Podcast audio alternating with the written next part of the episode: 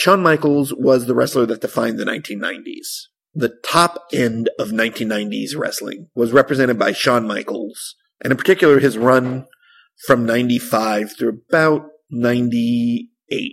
I don't think, I think he was gone by late 98.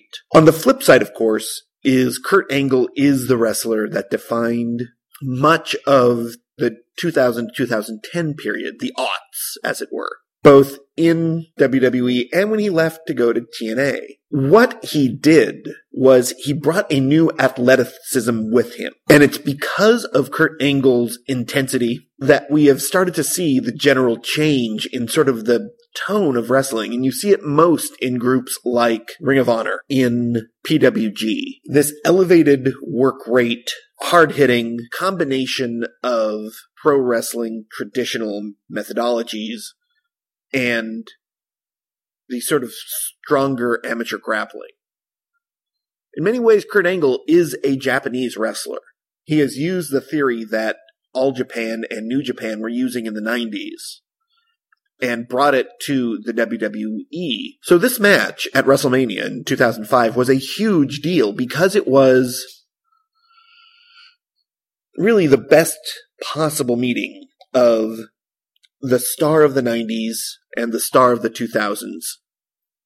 And, you know, when I say Michaels was the star of the 90s, he, up until he retired, he was working at a top rate, but was still using the philosophies that he had sort of developed in the late 90s. If you watch his match with Triple H, which I highly recommend. The one his comeback match. I think it was 2002 at WrestleMania at a uh, SummerSlam. That match is worked as if 2000 and 2001 hadn't happened, as if what we had been seeing from Angle, in particular, hadn't happened yet, and it was done so well. And the blood was so perfectly used that it just absolutely made complete and total sense. This match, in a way, is a similar transition as the Shawn Michaels finally retiring the 1980s when he beat Ric Flair. Kurt works his style and Shawn works his style and they mesh so beautifully. Things that Shawn was always seen as being an innovator for. The classic for me being the splash that he did. The twisting springboard splash onto Angle who was on the table outside that easily could have been 1997 Michaels. It felt like 1997 Michaels, but it was eight years later, a lifetime of work and injury, really, for Shawn. While Kurt worked his style, the, the opening sequence of this is an amazing example of what is possible when you take the amateur concept of getting down and exchanging holds on the ground and trying to do escapes and reversals and you imply, you apply to that added pro wrestling intensity.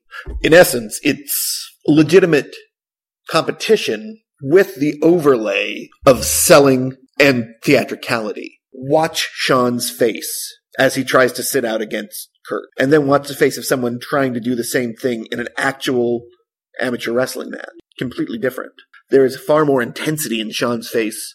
There's far more, in a way, panic.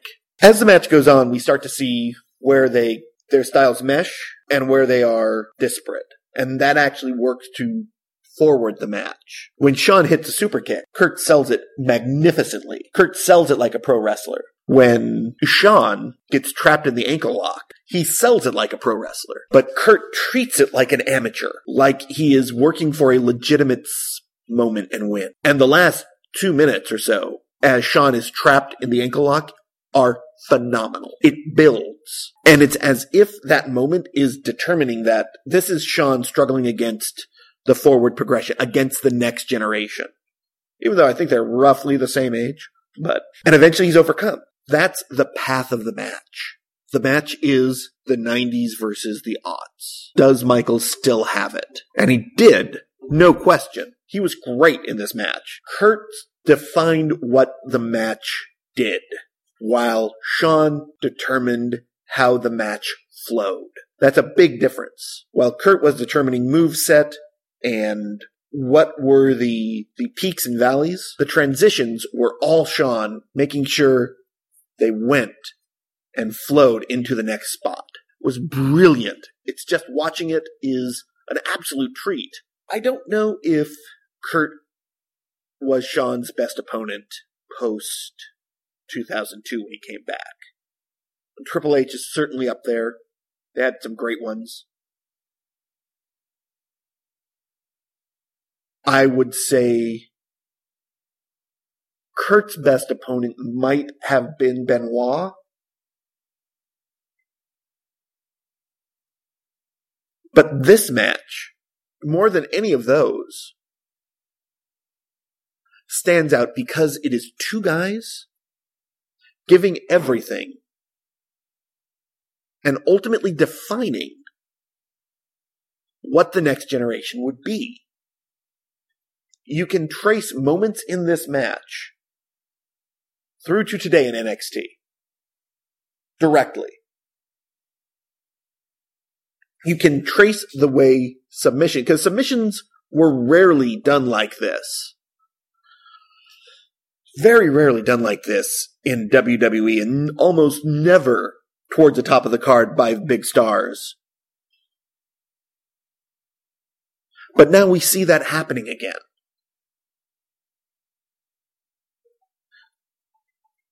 This is an amazing match, and I highly recommend. I cannot recommend it more highly. And I think there's a generation that we're just starting to see pop up who are coming up from this time frame. The two who first became fans because of Angle, because of the Michaels run, and that generation is going to be the ones that in the next five years or so are going to completely take over. I love Roman Reigns, for example, but he's not of this generation. Seth Rollins, on the other hand, is. This is a great, great match, and I highly recommend giving it a watch. The next few episodes, I'm going to be talking a lot about Kurt Angle, both matches that won match of the year and some that didn't. Because I think we really need to start to get Angle as a force. Because he was the back on which a lot of what wrestling has become over the last five to ten years. He was what it was built on. Kurt Angle is the 21st century's most significant in-ring performer. Because honestly, you can't say that John Cena isn't the most significant worker of the last. Because from packaging through delivery, through promos and all of that, Cena absolutely. And someday I'm going to do a whole thing on Cena, looking at how this guy's career changed everything. But Kurt Angle changed what we see in the ring. For the better, mostly, partly, kind of. We'll figure that out.